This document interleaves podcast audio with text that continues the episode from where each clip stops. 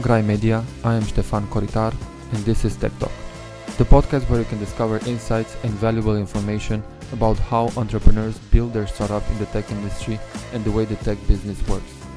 I have conversations about technology, innovation, people, and life around tech businesses and communities, with the main goal to help you get inspired, get started, dream big, and build amazing businesses. In this episode, I talk to Max Gurvits. Max is an entrepreneur turned investor based in Sofia, Bulgaria. After co founding and exiting an online legal services company in the Netherlands, Max was on the founding team of 11 Startup Accelerator in Bulgaria. After which, he turned to angel and private investments by co founding an angel investment syndicate called Teres Angels. And he also pioneered several leading ecosystem initiatives like Entrepreneur Residence Tribe, Traction Camp, and Summit Summit. Currently, he is a managing partner at Vitosha Venture Partners. He also mentors with Seedcamp, Launchhub, Happy Farm, and other accelerators, and is passionate about expanding the regional entrepreneurship ecosystem in the CE region. Max started his career at the European Commission and worked in the publishing sector before launching his first venture. Raised in Russia, USA, Latin America, and Netherlands, and currently residing in Bulgaria, Max is fluent in six languages, loves to blog about startups, and is frequently found in art and creative circles. Max holds a master's degree in international and European law from the University of Groningen and also attended Università di Bologna and University of Wisconsin Madison. Enjoy my talk with Max.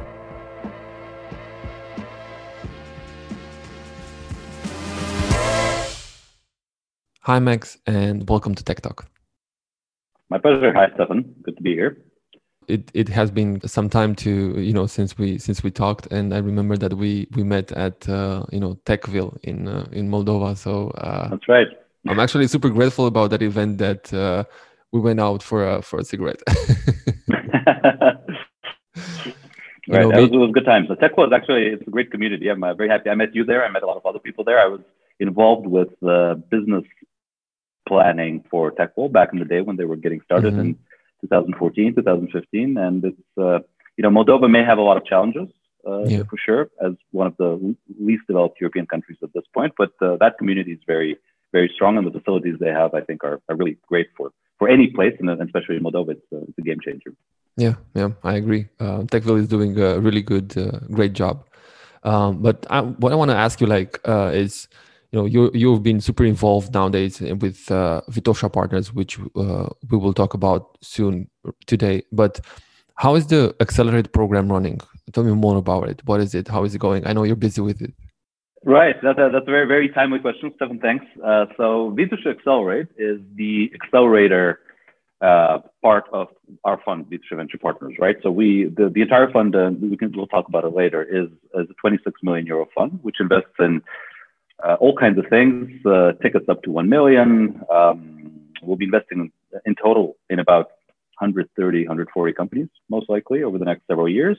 Accelerate is the part that is the accelerator program under the fund, right? Um, the way it's designed is actually um, it's it's a very kind of standard, I guess, uh, program. We like to call it a good program. Um, we're very fortunate in our team that we have a lot of experience in building, running, um, advising, managing mentoring at accelerator programs, right? So we've in our team we have people that um, that have been part uh, of, of, of, accelerator programs all over all over Europe and the United States.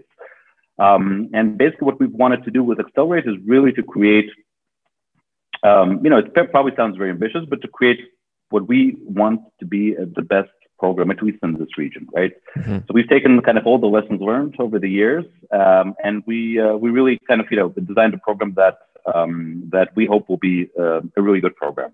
Uh, what that means is that you know we've we've, we've put in several elements into it. We've uh, first of all we've made it a rolling program, so we actually most of the time will not have batches.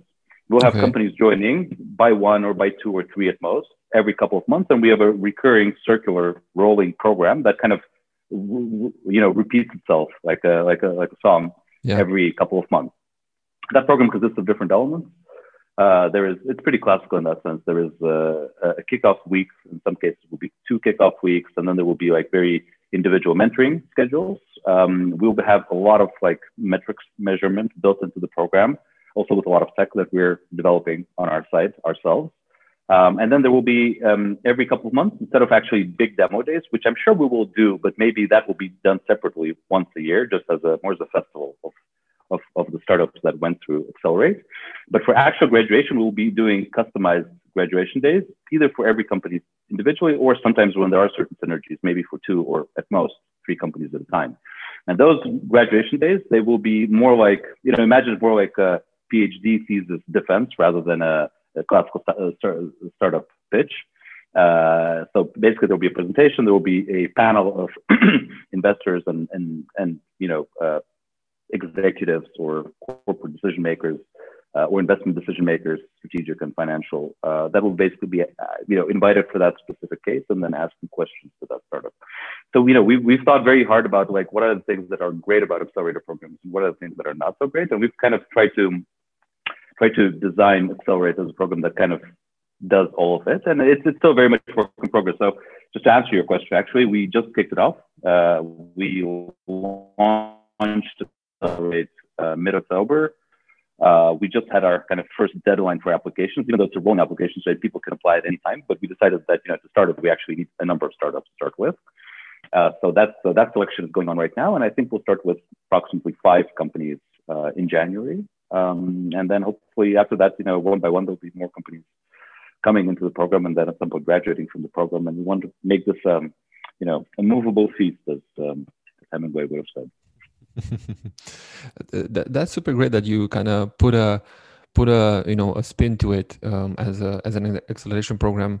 Um, where did you did you find this kind of um, you know these nuances of having a rolling program and switching from demo days to actually maybe at least how i see it is like a um, you know actual launch day of that startup right? Like an official launch day. So exactly. are these things like are these things that you've seen some somewhere else or just you know you've seen you combine from yeah for sure for sure i mean bits and pieces right like uh, I, I think there are you know the, the accelerator field has changed tremendously over the last decade mm-hmm. basically. I mean, a decade ago it barely existed. It almost didn't exist. Um, you, you know, my background personally is, is this that I uh, I had a startup. I, I, was never I never really wanted to be in this kind of like VC investor world very much. Uh, it's a huge privilege to be in, in, it right now. But originally, when I when I was starting out in this industry, I um, I um, you know I, I had a startup uh, which I did in the beginning, me and my co-founders back back home in the Netherlands, we didn't even know it was a startup, but we built this tool that allowed uh, small businesses to get access to legal services in a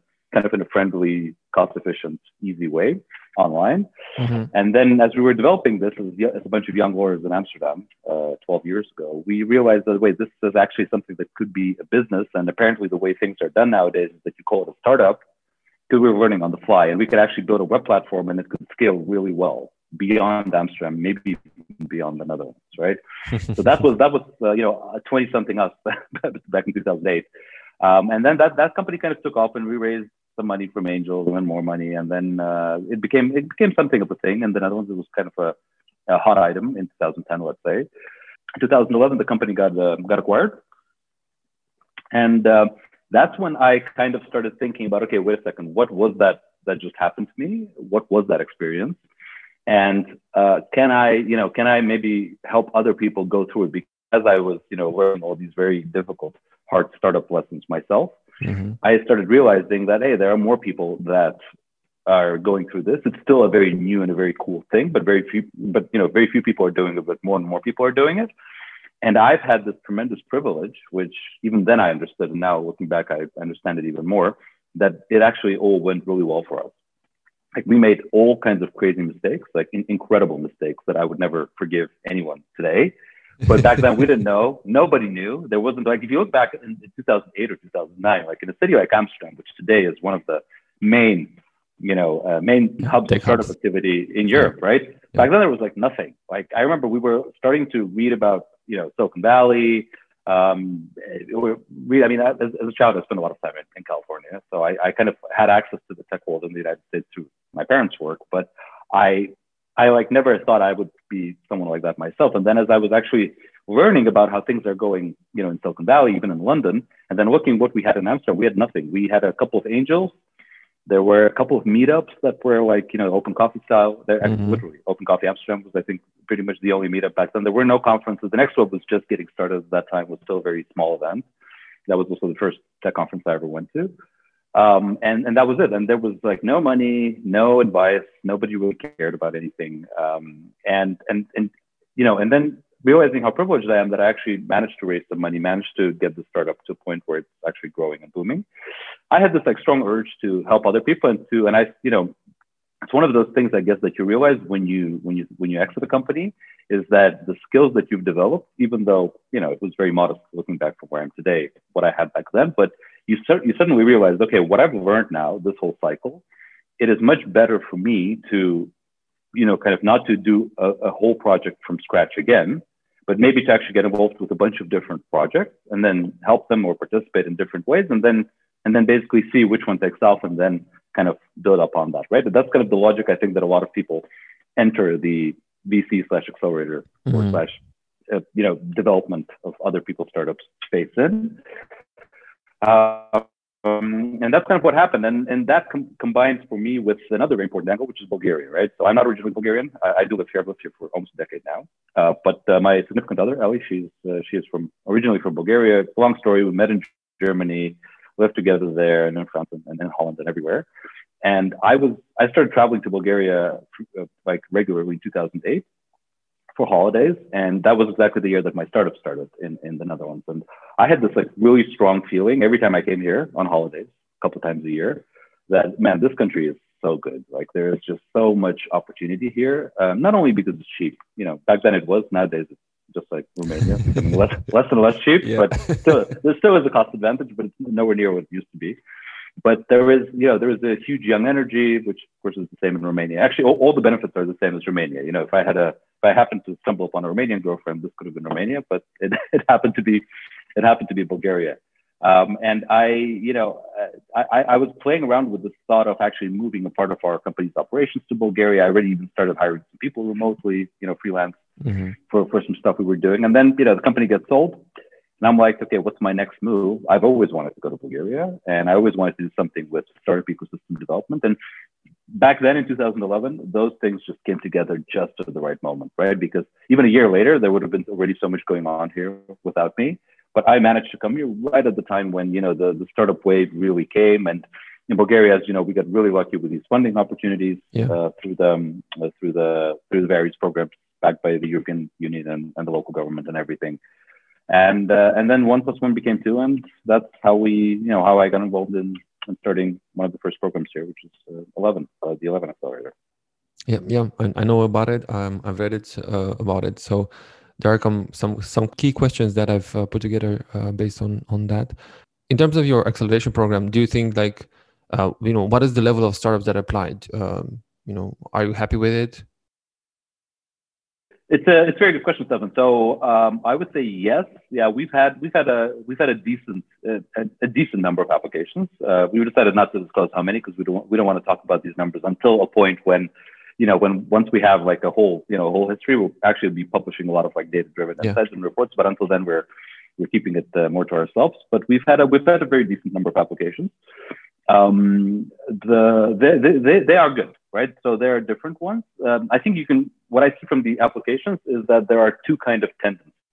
First one is that definitely the market is really developed, right? Right now, when you start a startup, you know, in Bulgaria, in Romania, in Serbia, uh, in this whole, anywhere in this region, there is a lot of choice, and there's also a lot of education already, right? Like people know that they can apply to programs in in Berlin or or in Silicon Valley or in New York, uh, this year especially is crazy because now everything is remote, yeah. right? So, which I have, I have very strong kind of like uh, not so positive thoughts about. I, I actually think that remote programs, uh, you know, accelerated remote programs are very difficult to do well, and even if you do it really well, which we will also have to now as as we start before before the pandemic is over, um, a lot of the value still still gets lost. And I'm, yeah. I'm 100% convinced about it. I'm also transparent about it to the people that apply to us. Like we'll do our best but it's never going to be the same as yeah. real in-person program. Face to face to face has its own uh, magic. It's yeah. just look, man. It's just like we would not be having this conversation had we not been face to face in Moldova, right? Like, exactly. You know, we would just be two random people from the internet. We could have still called,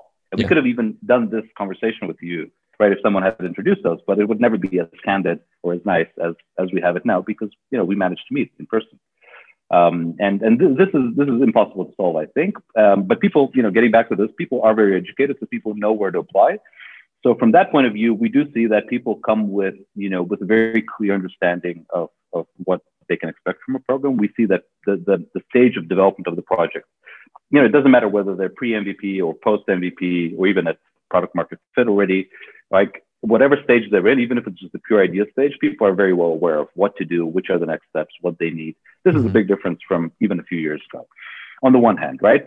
Um, on the other hand, uh, what we do see, of course, is that there is also a lot of competition, right? So we also, like, I, I think that the, all the projects that we see now, they are kind of like 50 50. Some of them are like really good, and people just who know that we're a really good team, who know that we can bring to the table probably, most likely, considerably more than some of our regional uh, competitors or friends, as we like to call them, because it's, it's, you know, it's very, we're competitors with everyone, but at the same time, we're all, we all know each other and we are friends with all the funds um, active here so, so on the one hand, that you have those people, and on the other hand, there are basically people that you know didn't get into other programs and are kind of coming to us as a last resort. And it's a very funny mix of these two. Like they're like really good projects and like really really poor ones. And it's it's like you never know which one it is until you actually have a look. So, so that, that's the kind of stuff we see. And then in terms of um, in terms of verticals, you know, with Accelerate and basically with everything we do at Show, we have a very uh, we're maintaining a very open focus and a very um, wide, um, uh, almost like agnostic angle, right? So we basically care about all kinds of scalable business models, uh, mostly tech, uh, sorry, mostly products, but services, if they can be scalable, are welcome too. Mostly tech, but not necessarily. So, for instance, we're also very much interested in food innovation. We're very much interested in uh, in fashion, uh, mm-hmm. you know, concepts that could become productized and scalable. So, um, so tech and tech driven is very much you know a core thing for us, but not necessarily. Okay, okay. I didn't know that uh, that you know your focus also uh, outside of tech, so that's a good thing. Um, uh, we've seen a couple of startups, not a couple of startups, um, couple of investments also done by Hiventures from Hungary, which are as well they decided to go into kind of different uh, different investment strategies. Um, coming back to the entire region over here, um, you know, I, I know you have been involved in the Southeastern Europe startup ecosystem for, you know, for quite some time. Um, you know, what, what are the like key actions that matured the ecosystem? If you look back in time, what are some key stepping stones? What matured this ecosystem? I mean, um, it's a really good question, Stefan. I think that first and foremost, and I'm going to say something that's like probably completely banal or something, where people are like, duh, but I, it has to be said. European Union expansion, right? Like think about it. If we had not been in the EU with Bulgaria and Romania, right, or and Croatia and Slovenia and everyone else who joined the EU already, we would have been in a terribly different place, right? Like if you think, if you remember where we met, I mean that's where we would have been, right? Uh, you know, if if it wasn't for for you know our countries over here becoming basically Western, full-fledged members of the Western world, we would have never had these opportunities. It's not just about the European money, right? The European money is very important. Yeah. But it's also about the security of doing business here, right? Like I personally, I can actually tell you, I remember my thoughts very well when I decided to move here. Like if it wasn't for the EU, I would have never moved. If I had to get a residence permit to live in a country, I, I probably wouldn't have as a European citizen, right? Like I can live pretty much anywhere in, in probably the nicest part of, of the world. Why would I go to some country that's challenging and I have to prove to someone that I'm going to I, didn't even know what I wanted to do. I just went here to see, and then I kind of decided to stay. Right. Yeah. So being able to do that at home is very different than from actually going to a country and going to the police and filling out forms and applying for a permit. Right. So so this this is a very important thing. You know what happened to us here in Romania and in Bulgaria that we have this now. Uh, we've done, I've done over the years a lot of work with countries in, in this region that aren't EU members. Moldova is one of them. North Macedonia, Kosovo, Albania, Serbia, uh, Bosnia, like all of them, I've, I've extensively, extensively uh, traveled and, and have done a lot of work in each one of them. And that difference is just so, you know, so dramatic. Whether you have access to, to whether, you are in a European, full European country or you are, this huge difference. So this has been definitely the largest, biggest thing that happened. And because of that, everything else happened, right? So because of that, we got access to funding. Because of that funding coming in, you know, other investors feel more confident of coming in and doing things here. Uh, when investors are more confident, you know, strategic players are more confident, people, individuals are more confident. So this whole big movement of basically integrating um, parts of this region into the larger Western business world this is this has been basically what happened. Um, of course, smaller things are, are very interesting, right? So first of all, it has a huge spillover effect. So for instance, what we you know we met in Moldova, what we were doing there, what you were doing from your side, what I was doing from my side, from what everyone else was doing. Also, those things wouldn't have happened if the neighboring countries didn't join the EU, right? So there's all this spillover effect into the rest of the region, and that's that's also very important. Uh, but um, you know, just looking at Bulgaria, I think the main thing, the best thing that happened here over the last ten years is that we get access to um, to funding and skills. I don't even know which one is more important, but they definitely are very related to each other. Mm-hmm. And the big challenge that we have to solve, I think, in the next 10 years, and I, I, I think that if we, can't solve it, and I hope we will, and if we can't, we'll definitely lag behind, is to actually make it, open it up more, just like, for instance, like Estonia has done, another country where I've extensively mm-hmm. done work and have done many, many things over the years, and it's very close to my heart. Um, we basically have to become a place where talent wants to come to. And we have all the cards for it. And by the way, this is this is true for Romania and Bulgaria. It's exactly the same thing. But we need to get to a point where our local companies grow enough so that they start attracting talent, you know, regarding regardless of, of where that talent comes from. First and foremost to EU, of course, and then from outside the EU as well. This is a challenge we need to solve because we have all kinds of culture issues. Why that's difficult? You know, it's closed societies. There's there's a lot of still, you know, kind of like, uh, you know, wariness about foreigners in, in these countries. This is what we need to work on. Uh, and I think that if by 2030, we, we're at a point where, you know, like there are, you know, thousands and thousands of people from all over the world working in the tech industries in, inclusion, Bucharest, and Sofia, you know, and other cities in the region. I think that that that will be what we need. That that will be the success that we're looking for. Okay. Okay. Well, that's an interesting point because um, I haven't uh, I haven't met that. I haven't had any conversation. Somebody say that okay, we need, uh, you know, you know, we need the companies to be more mature in order to attract talent. So that's a, a that's an interesting perspective. And also on that note, um, you know, um, I'm super passionate about a subject that I'm kind of when I'm reading news about startups, I always look at them. Okay, when it's gonna happen that that startup is going to um, be forced to move their headquarters into another country um, and usually us right or western europe yeah. in order to scale. So another you know topic on that is you know in terms of uh, ecosystem maturity is that um, why you know why do you think this is needed and can we do it from eastern europe like scale globally? Right for sure, for sure. I mean, this is well, this is a very good question, and I think that the the really interesting part is that we live in times in which all of this is changing, right? So, if we look at the situation pre-COVID, right, a year ago, literally a year ago today, right, nobody could have known, you know, what, yeah. what was about to happen this year.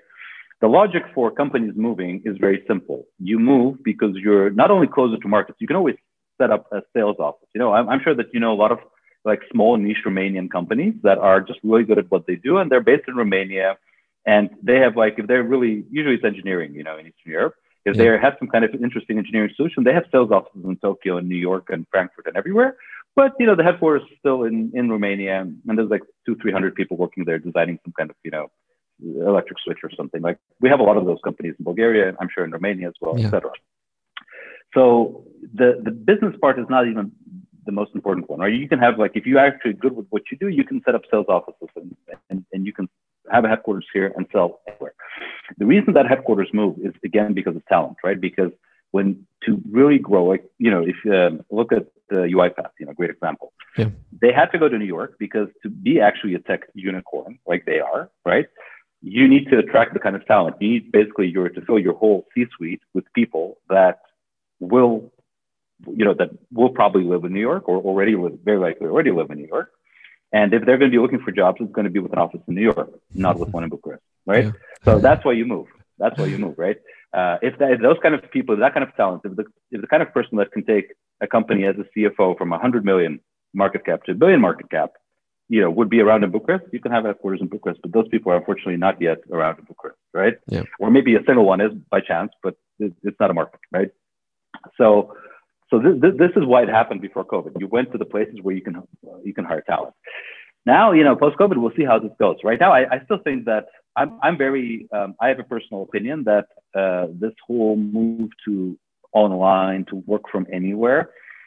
I think that on a very long term perspective, it's true. But I think that on the short to medium term, it's actually the opposite true. I think we'll have the moment we can travel again, the moment there are no lockdowns, the moment you know nobody is suffering or dying from COVID anymore, which hopefully within you know between now and a year from now is gonna we're gonna yeah. reach that moment.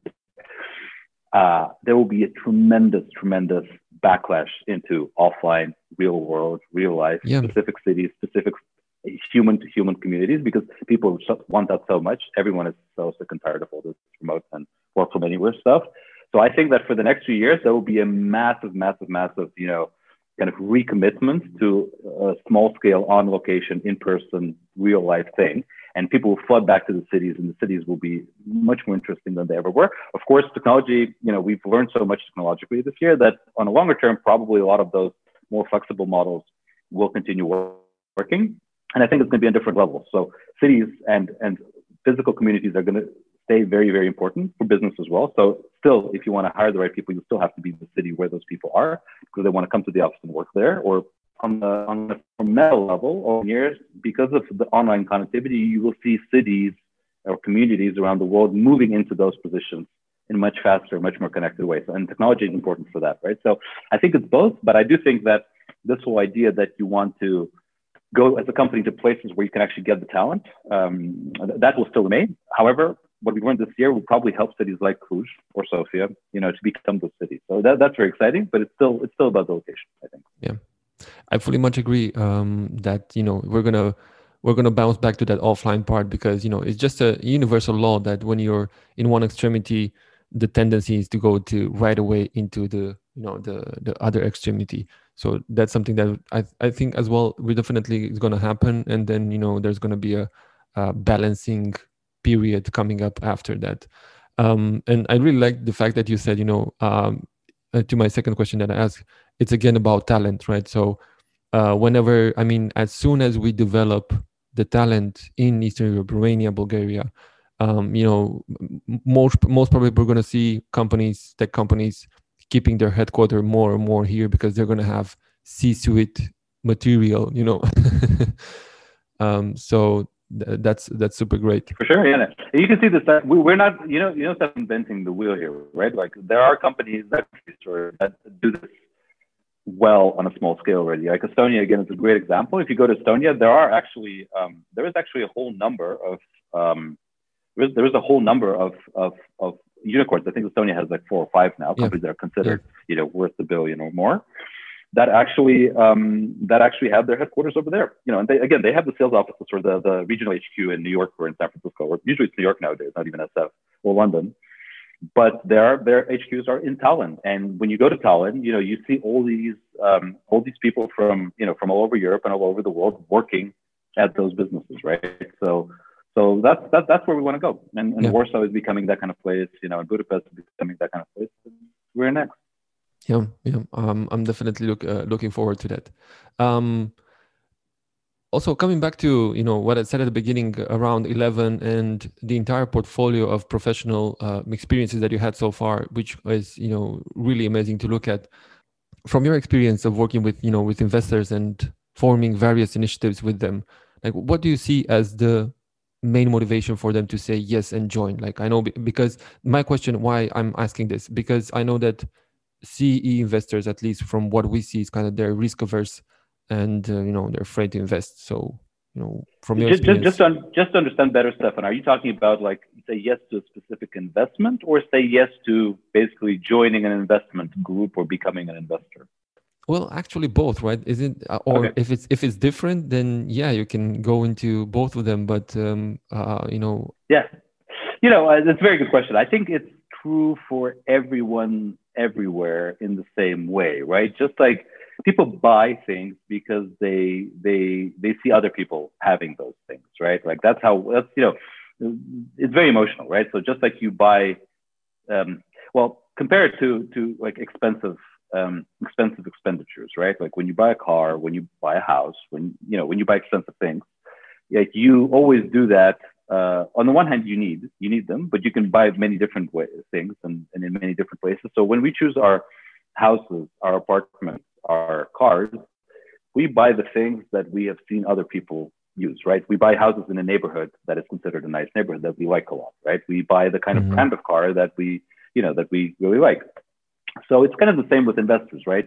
Investors invest because they see other people doing it well and enjoying it, and you know, and and, and making money with it uh, eventually. I mean, although you know, there's a long conversation about the reasons for investing, and very often with angels, it's not always about the money, but in reality, you know, there where you have vibrant investor communities, a lot of people are aware how incredibly cool it is to be an investor and how nice it is and how you know how how, how lucrative it is.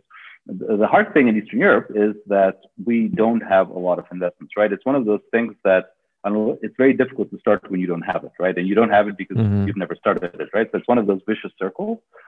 Um, what is really important is the examples of people that have invested and either made a really nice return or they have become, you know, uh, significant in society, you know, an opinion that everybody, you know, wants to listen to. Uh, mm-hmm. Some people, you know, made it to, you know, got, got advanced in their careers because they, they were investors. They, you know, some people get invited to be a minister or something in some countries. So those examples are very, uh, so those examples are very important, right? And it's, it's the, the hard thing in communities like ours and it's getting much easier with the years. But like you know, five, six, seven years ago, for instance, uh, well, when I was doing Cross Border Angels, which is based in San Francisco, and it's a global network. One of the things I wanted to do is to recruit, you know, uh, other angels here, and I, I I know a lot of people that could be angel investors. But this was exactly the problem. They're like, oh, but this is a network, you know, based in America, and I was like, no, no, but it also works in Europe and in Asia. Yeah, but here those things will never work. I mean, who's gonna who's gonna be so stupid to here on, on tech, right? That's changing now. But the hard thing is to answer your question uh, the the reason people would invest in a deal or you know be part of an investment group is because they see other people doing it. And so the more people we have doing it, the easier it will be to convince others. Okay, um, that's super interesting. Um, and if I'm looking looking at what is happening also in the ecosystem over here in Romania, it's you kind of nail uh, you know you nail the head uh, because uh, that's what we see in our you know uh, local angels group as well at least over here in transylvania. I haven't been involved so much in the bucharest uh, angels group but uh, mm-hmm. um, it's super interesting that you're saying that because that's actually yeah what is happening. I mean everybody want to go uh, you know get into the boat of investing. Yeah. Exactly um, yeah. It's becoming a it's becoming a cool thing at some point right? At some point when it's uh, when there are enough people doing it then it becomes uh, becomes a, a hot a hot item right yeah, yeah, exactly, exactly. Um, Max, I'm kind of uh, coming back to my final question, and um, mm-hmm. um, you know, uh, it's also connected to you know the like you said, we're living in super interesting times and the pandemic and and all that part. And my question mm-hmm. is, do you think during these times, do you think we need like um, innovation is needed more than ever now?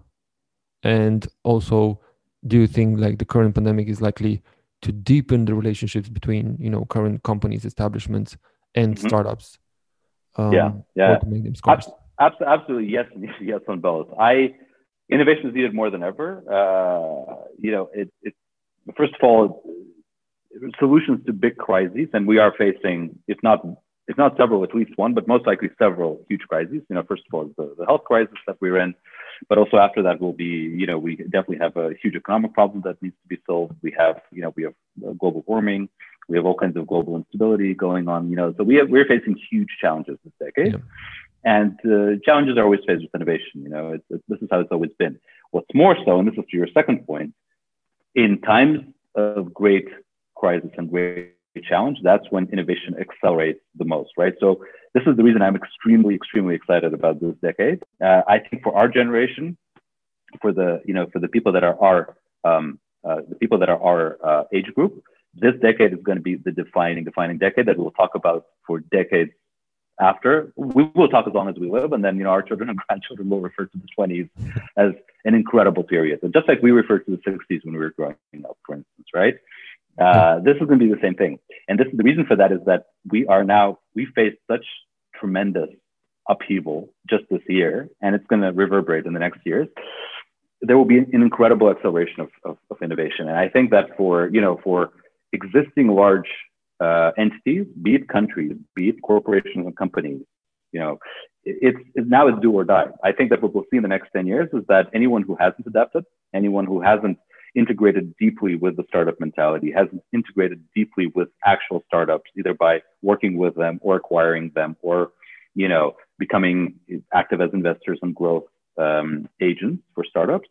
Any organizations, uh, be it corporates, be it universities, be it countries, even states, will, you know, they will not die right away, but they will basically start going down, right? Um, this, this is going to be, I think, very, very much this decade. That, that's super interesting. And I'm just going to have my final, final question with a follow up on what you said. Why do you think the big corporates don't see this, don't see this opportunity, or not, maybe not opportunity, but uh, the fact that they need to go into this space of more collaboration with the startups?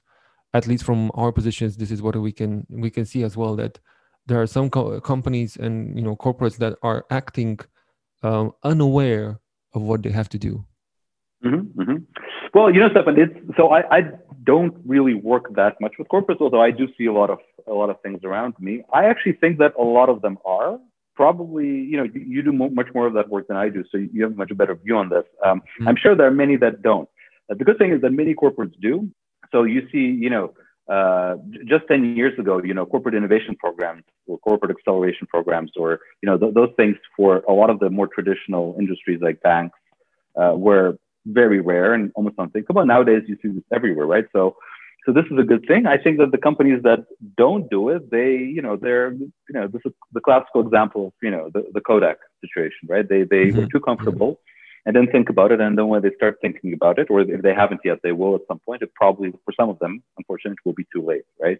Yeah. So this is, I think, what's uh, what what the problem is. Like, I think that if you're a corporate decision maker now, it's it's now or never, right? Like, it's of course, you know, whatever revenue streams you have, whatever business models you have, uh, they will continue for some time, for a year, yeah. for two years. But you can so easily, so easily lose all of it if you don't actually innovate, and it's hard. You know, so many, so many books are written about it, and so many thoughts are thought about it. But it, you have to. You basically need to adapt and and change. And this year is um, is a good year as any started when everything is yeah. changing anyways. This year this year breeds change uh, as a, in its dna so um, it's exciting man. Like i'm telling you like this is if what doesn't kill you makes you stronger. Like we really need to survive this period. We have to make sure we're safe. We have to make sure we keep our parents safe you know like all these yeah. things are super important. But if we not if when we survive when we survive this when this is all over a year from now hopefully then you know it will be a golden golden age of so much growth so much innovation. Like the economic growth, just like after the Second World War, will be, you know, will be tremendous, tremendous in the next years. And I'm pretty sure that 10 years from now, cities like Cluj, like Bucharest, like uh, Timisoara, like Sofia here in Bulgaria will be just the most most exciting place in Europe. I'm pretty sure about it. Man, you ex- you you excited me very much. I'm looking very much forward to the future.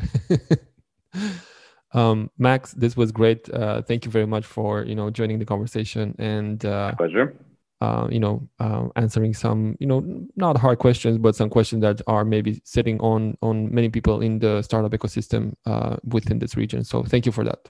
My pleasure, Stefan. Thank you, and uh, talk to you soon. I hope. Yeah, definitely. Have a great day. Thanks for listening. If you liked this conversation, go review us on Apple Podcast. Your support will help us reach more people that need to listen to this conversation. And don't forget to subscribe to your favorite podcast platform to be the first to find out about our future guests.